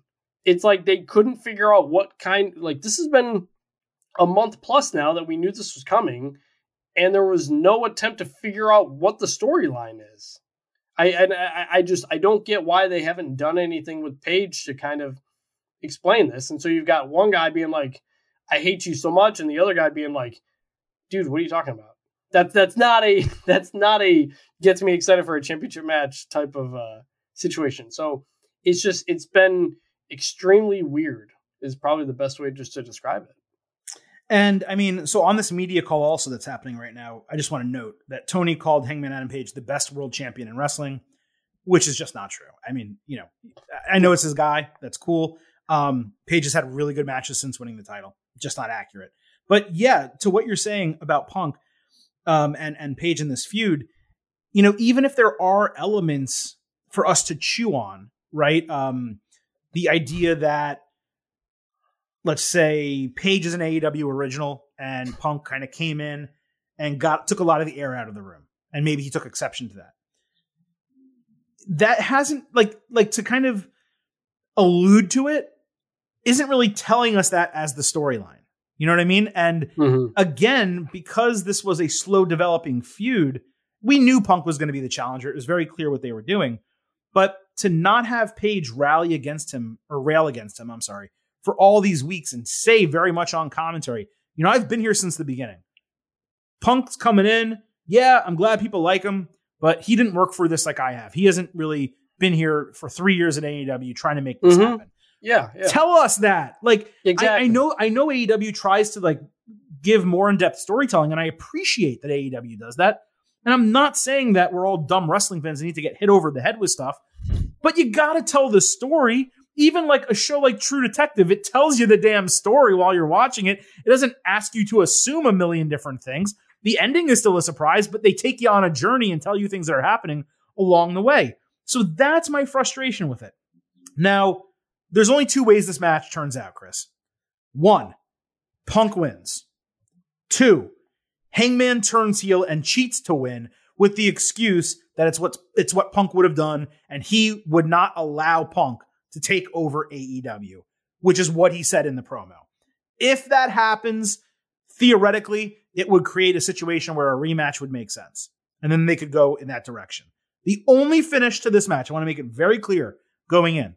The only finish to this match I will dislike is Hangman winning clean with no other developments. If that happens, it's just a waste because they could do something really interesting with him with a heel turn or a tweener turn where, you know, he thinks he's doing something for the best of AEW, but it's really not. He's misguided, blah, blah, blah. Or CM Punk wins the match. I'm in a situation where we've talked about it, and I told you numerous times on this podcast, I think I was leaning in one direction. I wanted to see how this feud kind of ended up on the go home to really make a prediction, but I'm sticking with where I've been leaning this entire time. That is CM Punk becoming the new AEW world champion. There's a couple reasons why. I'll let you get in right after this. Uh, number one, it makes sense. Just you know, it's it's it makes sense for Hangman to get in his own head, get anxious and insecure, and have that be the reason he drops the title. It completely fits with his character, and it also gives him something to work up from to regain the title a little bit down the line. But the main reason is this AEW makes a lot of really good booking and storytelling decisions. But the number one thing Tony Khan does over everything else, and in many ways, it's worth lauding because it's a good business practice. But in other ways, it actually hurts the product because rather than do X or Y that the fans would prefer, he instead does Z. And that thing is, he cares more about finding individual things that will lead to ratings pops, merchandise pops, whatever the case may be, short term, rather rather than perhaps thinking what's best long term. Now, CM Punk being champion, in my opinion, is actually good for both because having a really recognizable name as your champion, like they did with Chris Jericho, can get a lot of media attention on your company. X years since last being WWE champion, Punk has helped this new promotion flourish, and now he's the champion of the entire thing. He's front and center, and maybe you tell this Hangman Page story line out, and six months from now, Page beats him for the title, and we re- reset where we are. But I look at the the situation that AEW is finding itself in right now. Um, there's new owners of Warner Media. They're looking to impress them. The ratings have been stagnant to dropping, not because of their fault, but because of the NBA and NHL playoffs and a lot of competition that's been around. Uh, and obviously, something horrible happened this week in the news cycle. Um, the elections coming up, a lot of stuff is happening. Tony, I think, is going to make a decision here that is probably best for the long term because, again, Punk being champion does all those things we talked about, but is really good in the immediate short term to like pop a rating next Wednesday on Dynamite and get people talking about Punk being the AEW champion. I think that is motivating and fueling it more than anything else because there are all of these outside things that he's concerned about the ratings, Warner, all this type of stuff. So, for every reason, I'm picking CM Punk to beat Hangman Adam Page to become the new AEW World Champion. I am picking Punk as well. You pretty much laid out every scenario that's there. I don't need to repeat them. The idea of Page cheating to win. Maybe he cheats to try to win, and Punk overcomes it and, and That's wins possible anyway. Too. Yep. Um, you know, Punk doesn't need to be a long term champion for a year either. You know, it doesn't need to be uh, a super long thing, but I, I, I think it makes a lot of makes a lot of sense. You know, he came back. They got the biggest ratings they've ever had when he came back, and the ratings have since settled to where they were before. So, you know, it's it it's weird. Like I, I, I, it's, I have I just have weird feelings around this whole story because it's not really been much there, and frankly, I haven't enjoyed CM Punk all that much in AEW except for the MJF feud because he's a face, because he's a happy to be here type of guy. That's not the CM Punk we love. We love the CM Punk who's a jerk Mm-hmm. and and it was heel and stuff like that. We just frankly have not gotten it and he's the face in this feud. It, it, it's just it's what it is. So it's been a weird run, but him being becoming your champion makes sense for for all the reasons. And I know Punk is not a WWE guy necessarily, but it would be something that three of the first four AEW champs are Jericho, Moxley, and and CM Punk. Um, well, Hangman was their homegrown guy. That's why I'm just so surprised they really dropped the ball on this because they had all the incentive in the world to uh, make his run memorable. Well, and the- it just it hasn't. The big bump that AEW got is when they signed CM Punk. Like Yes, that Punk and yeah, that was a really big bump for them. And the Danielson and Cole bump, it did happen also, but it was relatively minor and it ended up dissipating back to where kind of things were when Punk um, signed. And I think Tony Khan sees that. I think he notices that like CM Punk is the one guy in this company that truly moves the needle. People know Bryan Mhm. Danielson, um, they know Jon Moxley, they know Chris Jericho, but Punk is that unique guy that can actually help us. And to have an opportunity to put the title on him and not do it, I just don't think it's something he can pass up. I mean, you can look, you can make arguments that yeah, it's another ex WWE guy, and like you just said, Jericho and Moxley and Punk, three of the first five, and what about other homegrown talent? And sure, that's true, but look, the homegrown talent, the other guy, the one other guy, really, right now, who's ready for to be world champion is MJF, and we just discussed some of the reasons why Yeah. he perhaps would not be. So I don't know. I just I, I think it really makes sense to, to change the title here uh, for all the reasons stated. I'm not going to repeat myself, but I really do think that a lot of the reasoning is not just so much about like, hey, what would be a really good storyline that fans would enjoy. I think it's specifically for business reasons more than anything else. I think. Well, I think it's. I, I, think it's also just it has been a bad title reign, and everybody talks about it all the time. Like you need to. Fre- he, I'm sure Tony Khan knows he needs to freshen things up. He's he's got to make some changes. Nobody's going to be excited if we have Page continuing his his title run. Like you just you got to freshen up the title scene right now, and uh, CM Punk as your champion is a major major way to do it. All right, Chris. So that is our full ultimate preview breakdown of AEW Double or Nothing. Uh, before we move on and I talk about NXT, we need to close with our expectation grades for this show. You, our listeners, the Getting Overheads, you will be able to provide your expectation grade right ahead of the pay per view following our live pre show on Twitter Spaces. I will post a poll on Twitter at Getting Overcast and you guys will be able to vote with a letter grade. But Chris, when we do the grades, I always let you go first. What is your pre-show expectation grade for AEW Double or Nothing? This you you go into it knowing this is going to be like more than a four hour show, and that's that's a downer. Um, there are a lot of matches I'm really looking forward to seeing. Even if the stories haven't been great, the matches are going to be awesome, and I think that's the case for a lot of these. I'm gonna say I'm I'm right between B plus and A minus. I'm gonna lean B plus just because of how long the show is gonna be, and I know I'm gonna be exhausted by the end of it. Now, you know, a lot of wrestling is not necessarily a bad thing, but the last several of these AEW shows, I'm just exhausted by the end of it. So I'm I'm gonna say B plus, but obvious room to uh, to to uh, do better than that. I'm right with you there. Um, I'm expecting a B plus to B show. You know, perhaps there is a surprise that could change things. I mean, uh, was it two years ago a, double or nothing? I think it was. Was it three? Whatever. The Jon Moxley surprise, all out last year. We got uh, Bryan Danielson and Adam Cole back to back. You know, Cesaro is out there. Johnny Gargano is out there. I think there could be like a moment that maybe pushes it over the top as an overall entertaining program if they do if there are people to show up. Um, and perhaps it, it, could be someone from New Japan also uh, immediately teasing Forbidden Door at the end of the pay per view, you know, a champion or something like that. So I do think there's possibly a moment that could happen on this show that pushes it over the top, but I'm right in that range with you. I think I give AEW a little bit benefit of the doubt from a wrestling in ring standpoint, uh, entertainment value. So I will go with B plus as my pre show expectation grade. I just can't get in the A range uh, I think like I did last time because again, I was just so much more emotionally invested in that card. And this one, I, I've said it twice already on the show. I look at it, a lot of good wrestling matches. It looks like we're going to get. Don't so much know about the overall um, care that I have for the show from top to bottom.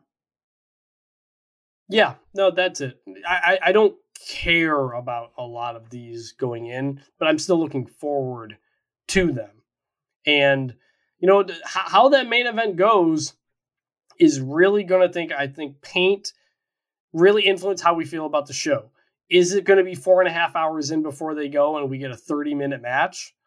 Or are they going to give us a 16 minute match? You know, like I'm really curious what kind of energy the crowd has before that before that main event. Because um, with 11, maybe more matches on the card, uh, it's it's it's going to be tired. So I, I'm I'm very curious, kind of what the feeling is going into that main event.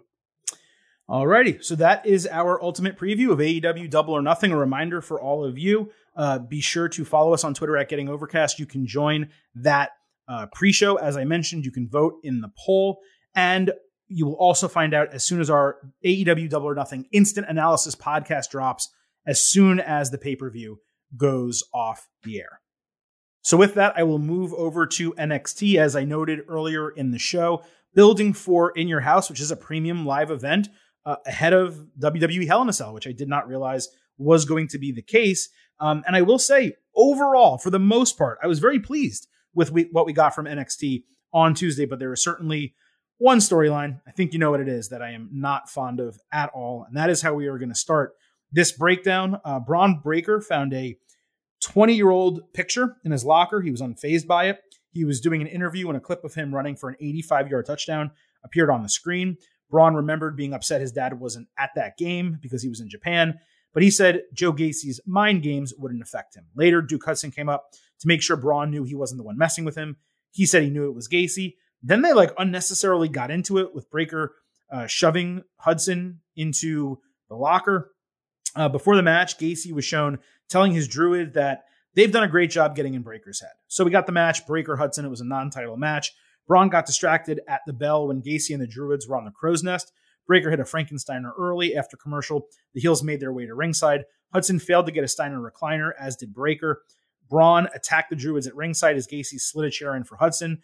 Breakker stole it and eliminated the Druids. He missed on Gacy and then swung and hit Hudson for the DQ. The gimmick being that Gacy cost him the match because he got in his head and Bron swung the chair. I, just got to say, this gets worse and worse by the week. How Shawn Michaels or anyone in NXT right now thinks this is worthy of being the, the brand's main storyline and main event for In Your House, it is mind numbing to me. It's actually the single worst thing on the entire show. Bron never should have won the title back from Dolph Ziggler. Dolph has done nothing since. Breakker is in a go nowhere feud. If this was happening outside of the title picture while Ziggler was fighting other people, I could probably stomach it. It is not a main event level feud. This has to end for good in your house. I need it to be over. And honestly, they got to completely revamp Gacy's character a third time because these druids came out of nowhere and they remain incredibly ridiculous for a guy who does not have an Undertaker like gimmick. So, no, this is not good in any way, shape, or form. Zero point zero. That is one big pile of shit. Now, on the women's side, we had a scheduled Mandy Rose against Indi Hartwell non title match.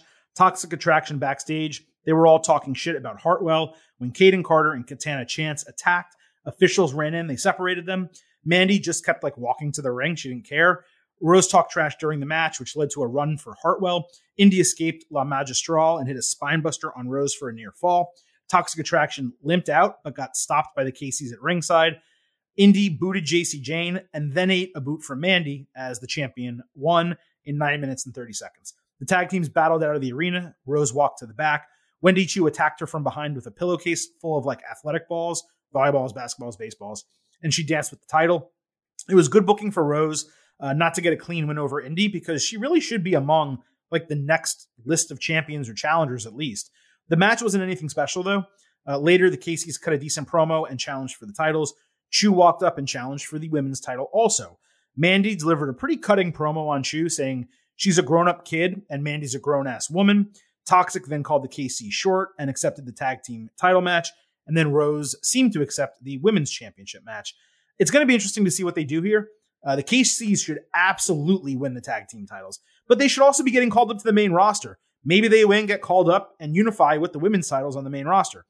Maybe Toxic retains and does the same.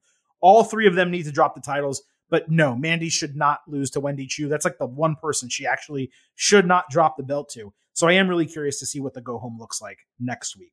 Our Carmelo Hayes and Trick Williams were in the barbershop getting pumped up when Cameron Grimes walked in. Melo said he's a good wrestler, but he doesn't have the flash. Grimes said he earned the championship. Melo called him a title holder, not a champion. Grimes said many are saying Nathan Frazer is faster and better than Melo, so he wants to fight him next week to get a warm up in. That's going to be one hell of a match. Grimes and Frazer, can't wait for it. Given Frazer is still fresh and he's gotten a pretty hot start in the United States, Grimes can beat him and it won't really be a big deal, but I am super excited for that match. As far as the barbershop thing, it was very scripted, not very good. Uh, Damon Kemp was on the phone with Roderick Strong. He informed the Creed brothers the match is off because Strong rolled his ankle. The Creeds weren't happy, saying his ankle should be hanging on by a thread if he wasn't going to fight. Julius carried the segment, but Kemp and Brutus held their own as well. Ivy Nile, by the way, was back with Diamond Mine, which was great to see. She had been gone for a couple weeks. She went over to uh, the United Kingdom. Uh, Pretty Deadly later cut a promo on the Creeds and Diamond Mine. For a couple quick backstage segments, all of these guys actually showed a lot of poise and confidence on the mic. Nice, simple stuff to sell the match. We had Alba Fyre against Elektra Lopez. Fyre sold an injured arm early that prevented her from hitting the gory bomb. So she hit a super kick and a swanton bomb for the win. It was really awkward, by the way, the way that she hits the swanton. She kind of lands on her collarbone instead of her shoulder blades like Jeff Hardy does. it just seems dangerous and like she's going to get hurt doing that. Plus, the gory bomb's a better finisher. It just is. It's way more unique. Uh, Kay Lee Ray's entrance got enhanced even more from last week. And I will say the presentation of Alba Fyre, it's pretty legit. Like if you have to rebrand someone, then you really need to rebrand them well. And that's what they did here. The only problem I had was the match was two minutes and 30 seconds. Lopez is pretty well established. She should be able to go six or seven minutes with Alba Fyre and it be totally good. So that was disappointing. Uh, we'll move over to the breakout tournament semifinals. Uh, Roxanne Perez fought Lash Legend. Cora Jade backstage gave Perez a pep talk. Jade said she would be watching from ringside. After her match with Fyre earlier, Lopez smacked a popcorn bucket out of Jade's hand, pissed off that she was rooting for Alba in that match. Lash didn't even get an entrance. She dominated at the bell with a nice backbreaker. Perez went on a run and surprised Legend by countering a powerbomb into Pop Rocks for the win in 3 minutes and 30 seconds. It was actually a really nice little match between them. I was really surprised, but the match time, it's it's just absurd. These two, three, four minute matches. These women need to get more of a chance to break out like the men. They got longer featured matches in their tournament, you know, the ones that they've had previously. The right person won, so I'm not going to get like too angry. And both of them did look good. Perez made Lash Legend look good, so good for her. Fallon Henley backstage reacted to news that Nikita Lyons suffered an injury and was unable to compete in the tournament. Apparently, it happened in training and it's a real injury. She partially tore her MCL, which really sucks because she was getting a really nice push uh, in this tournament and just in general in NXT. Tiffany Stratton walked over and said Henley didn't earn her spot in the finals, which pissed her off and led to a challenge. Stratton officially replaced Lyons in the tournament. After Henley was given a bye, she chose not to take. So we got Henley and Stratton. Tiffany dominated early and hit a really cool senton, springing off her knees. Uh, she was on the apron, jumped up to the top rope with her knees, sprung over it, and hit a senton. Very cool. Stratton hit a triple flip springboard elbow in the corner, worked a knee that she kept chopping out from under Henley. She did a leg lock with a bridge for a near submission. Henley's uh, knee later gave out when she was ready to like do some type of running move on her. Stratton took advantage. She hit the twisting Vader bomb for the win in five minutes. Grayson Waller ran down after the bell to celebrate with her. Uh, Stratton, look, she just continues to impress in a major way. Like for someone who's only wrestled for seven months, she really should not be this good yet. But I'll tell you something, folks. Tiffany Stratton, she's got it. And putting her over Henley here was definitely the right move. I presume she was in this tournament, or she wasn't in the tournament initially, because NXT didn't want her beaten in an early round. Henley looked like a real dumb babyface, talking her way into a match that she loses instead of simply taking the bye and moving on to the finals. Stratton Perez is actually a very good breakout tournament final. In other words, they're the two young women in NXT who really have a chance to break out, like to be major stars. So I'm legitimately excited for this match, and I'm really interested to see how they eventually book it. Uh, we had stacks and two dimes against Edris Enofe and Malik Blade. Tony D'Angelo opened the show, telling Santos Escobar they're not done by a long shot. Escobar appeared behind D'Angelo without him knowing. The faces worked well together, with Enofe hitting a really cool 619 type of move inside the ring around the turnbuckles. Uh, Enofe eventually got taken out at ringside. Legado del Fantasma appeared on the stage. The heels hit a double knockout punch and a double kick to Blade for the win. The groups then brawled after the bell until they got separated. I thought this was fine, you know, nothing that special. Uh, Enofe does flash in a major way every time he's on television. I say it all the time with his length, athleticism, the way he moves. He always reminds me of Kofi Kingston. It could also be like the the boots that he wears. I think they're higher boots that like cover his shins. He just always reminds me of Kofi. Uh, so I, will say it. Edris Enofe. I already said it for Tiffany Stratton, but he's also got it. Uh, Blade has something as well. He's talented, a little bit less charisma. They're still relatively fresh in NXT. I'd really like to see them get a run as tag team challengers at some point. Later, D'Angelo said the whole thing needs to get put to bed. He wanted one more business meeting in your house. I'm not in a huge rush for this to end, but I do think that sooner than better would be ideal. That would make the most sense. Uh, we had Wes Lee against Sanga in a match. Lee backstage had his ribs taped up after last week's Von Wagner attack. He said Sanga disrespected him. He stands by his challenge because he got he eventually is going to have to beat guys his size, his strength to prove he's capable of lasting as a single in NXT. Sanga tossed his ass at the bell and overpowered him. Lee chipped away at him, but got chopped down on the ring apron. He got turned inside out. Sanga then hit a huge choke slam and pinned Lee in four minutes. After the bell, Xyon Quinn stalked Lee. Sanga stepped in and tossed Quinn away before helping Lee up to his feet. I'm not exactly sure where NXT is going with this for Wes Lee. He had a lot of momentum as a single after Nash Carter got released. They ran an angle where he had to contemplate his future, but he came back after one week, and ever since then, he's gotten his ass kicked. Potentially teaming him with Sanga, while the dynamic would be interesting, I mean, it's so similar to Drake Maverick and Killian Dain, and we saw how that turned out. The difference is Wes Lee is super freaking talented in the ring, where Drake Maverick, no offense, he's good on the mic, but he's not really a wrestler. So Lee should be paying his dues and getting a push in the mid card, not the tag team division. So I don't know what they're doing here, but if it's Lee and Sanga teaming, I really don't think I'm going to like it. It might be entertaining, but I don't know that it's good for Lee long term. Uh, Thea Hale got another vignette about graduating high school this week. She claims she got accepted into a ton of Ivy League schools and will make her decision next week with her diploma in hand. It's actually kind of interesting to have someone do a kayfabe college commitment, like they're a college football or college basketball player, um, or a, a, high school football or high school basketball player committing to a college. It is kind of interesting to do that. Um, I assume since she's going to be doing NXT stuff, that she's just going to go to UCF or somewhere in Orlando. That would make the most sense. But maybe they're actually going to have her go to like a college where she can do classes online. I don't know, but I, I'm kind of curious. I am legitimately curious to see what this is and what they give us. Uh, Von Wagner fought Ikemen Jiro. Jiro ran down before the bell to attack, but Wagner quickly got up on him and dominated. A couple smart fans chanted, Wagner sucks. Vic Joseph made comments that I did last week about Sofia Cromwell and people barely looking at her, but him getting so upset. Jiro went on a really short run with a springboard dropkick inside and springboard moonsault outside, plus a tornado DDT for a near fall.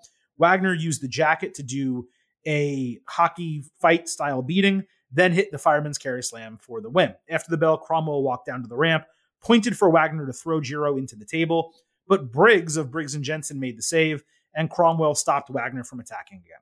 Backstage, Robert Stone was asking Wagner what's next, as if he's not the guy's fucking manager. He should be telling him what's next.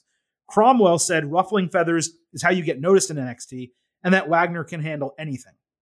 Now, this wasn't that bad, actually. Wagner and Jiro worked well together, and there were enough spots to make it worth watching, but still not explaining Cromwell's role after months continues to be frustrating. And this guy has been ruffling feathers in NXT since the day he debuted. It's gotten him nowhere at this point. So, really, what is this whole thing? Like, just tell me.